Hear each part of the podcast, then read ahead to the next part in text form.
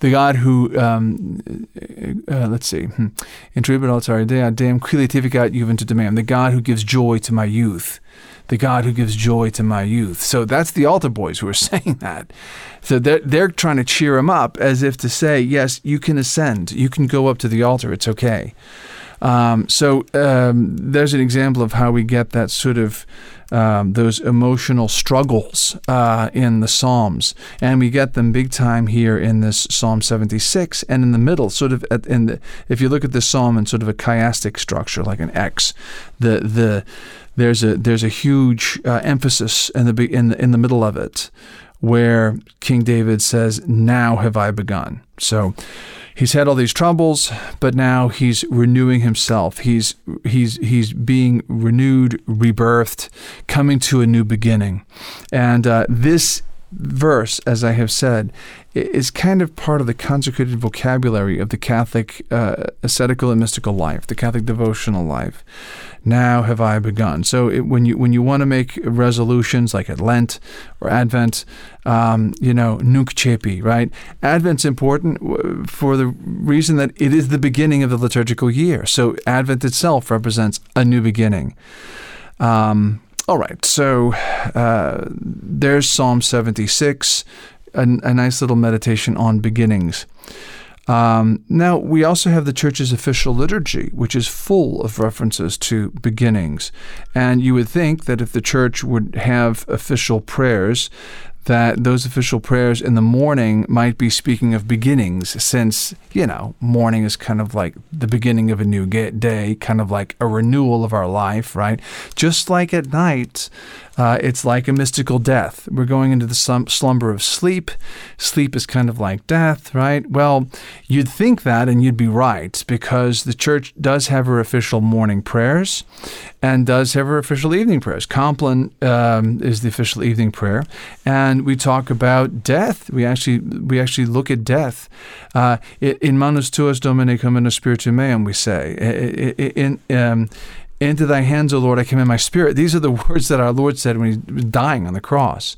We say this every night at Compline, the last prayer of the church before going to sleep, uh, as if all sleep uh, every night is kind of an entrance into death. Uh, it may literally be so. We might not wake up. And that's not a joke. Uh, so that's something that we should really think about. Every night before we go to bed, we should realize we, we might wake up dead. All right, so Matins, though, now we're talking about beginnings, not endings here. Matins begins this way. Now, now what's Matins? It's, it's, the monks prayed Matins at midnight.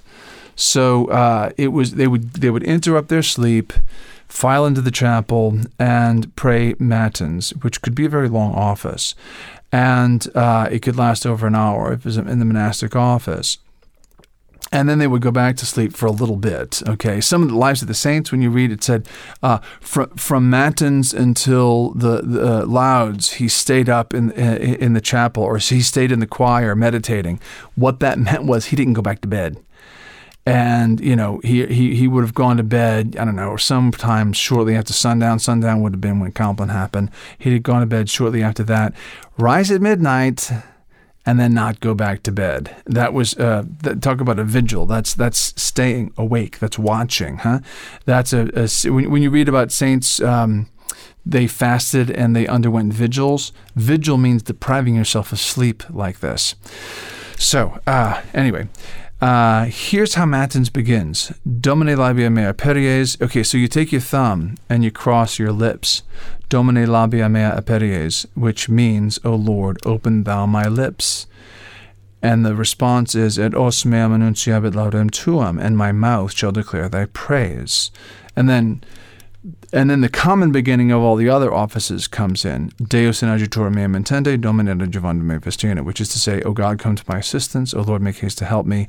And then you say the Gloria Patri. Hey, but let's pay attention to something in the Gloria Patri. Let's not just make this prayer that we say multiple times a day into something of no consequence. Glory be to the Father, and to the Son, and to the Holy Ghost, as it was in the beginning, is now, and ever shall be, world without end. Amen. Hey, the subject of our show comes up in the Gloria Patri. Isn't that neat? So we speak of the glory that's due to the Holy Trinity from the beginning, ab initio, from the beginning. Now and ever shall be, right? So we're talking again, beginning, middle, and end, right? So the Gloria Patri has this eternal aspect to it of the glory that was due to the Holy Trinity from all eternity and is now due from us and will be given in all eternity by all of the angels and saints in heaven. Now, the office of prime, which, okay, so that's also in the morning. Um, so in the monastic, in the in the divine office, the first office is matins, then lauds, which is a, a, a, an office of praise, as the name suggests, lauds. And then we get prime. Now, Prime it could be offered uh, in the in, in, would generally be offered in the daylight, as this hymn that we're about to read would suggest. So lauds could still be in the dark, and it would be before mass. Um, then uh, they would offer um, they would offer prime when when they probably offer prime before mass too, because they'd offer prime then terce, then mass at nine o'clock, and and the uh, Benedictine monasteries, Mass is generally at 9 o'clock. And you, you might think, yeah, that's late, but that's the conventual Mass. That's the Mass where all the monks are present. Okay, so this is the hymn at prime, which again, around sunrise. Now in the sun's new dawning ray, lowly of heart, our God, we pray that he from harm may keep us free. In all the deeds this day shall see, may fear of him our tongues restrain, lest strife unguarded speech should stain. His favoring care our guardian be, lest our eyes feed on vanity. May every heart be pure from sin and folly, find no place therein. Scant need of food, excess denied, wear down in us the body's pride. That when the light of day is gone, and night in course shall follow on, we, free from cares the world affords, may chant the praise that is our Lord's. All loud to God the Father be, all praise, eternal Son, to thee, all glory as is ever meet, to God the Holy Paraclete. Amen. Now, again, this is from the office of prime. It, there's no direct reference to beginnings, but it tells you about the beginning of the day, the new dawning day, the sun's new dawning day. So, it, and the whole thing is, the prayer is as if it were, the hymn is as the hymn is as if it were reaching across the entirety of the day, saying basically, bless all this, and may we not fall into these sins, may we not fall into these excesses, so that when we come to Compline, we might be able to chant your praises. Okay, so later on in Prime, we, I'm going to read you a few other prayers that all come right in succession later on in Prime. O Lord Almighty God, King of heaven and earth, Savior of the world, bless, lead, rule, and govern our hearts and our bodies, our senses, words, and deeds today, following thy law and commandments, that here and for eternity with thy help we shall be saved in freedom, who lives and reigns forever and ever. Amen. Again, it's consecrating the entire day. When? At the sunrise, right? When the day's beginning still. And then uh, grant, Lord, a blessing. Uh, then there's a benediction. May Almighty God arrange our deeds and our day in His peace.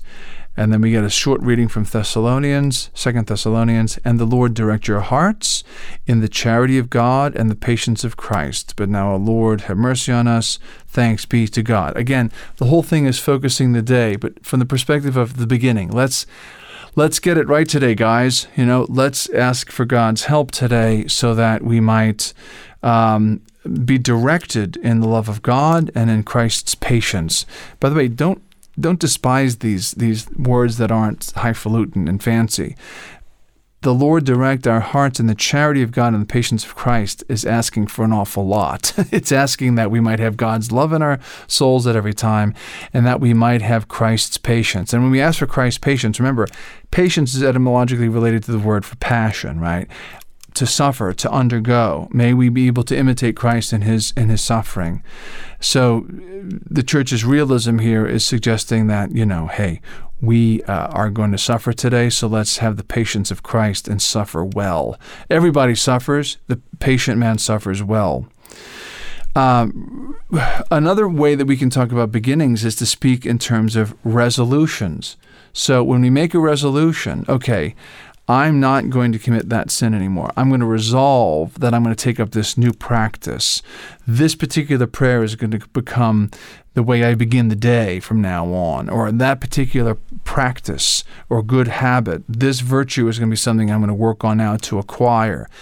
These are all things that we talk about um, as resolutions. These are all resolutions. Each one of them marks a new beginning. Each resolution is a nunc coepi. Each resolution is a now have I begun also the taking of religious vows, right? The taking of any vows. Uh, we referred earlier to baptism. Now, there are implicit vows in baptism.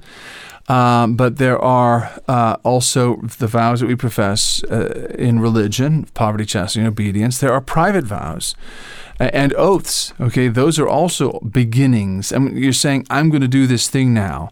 I'm going to live this particular mode of life, or I'm going to take up this practice, or I vow that I'm going to make this donation, or something like that. That actually is a, a, a something of a beginning. We did a show earlier on, on oaths and vows. So take everything there and sort of wrap it up in this. It marks something of a new beginning for us. The renewal of vows is kind of a re-beginning, isn't it? Um, when when you when religious takes the vows of poverty, chastity, obedience, there's usually the temporary there's the, the period of temporary profession. It can it differs from different congregations, and then there's some per- permanent or perpetual profession, and that marks the you know the, the final commitment. You know the the the the, uh, the full time you know, perpetual commitment to be in vows.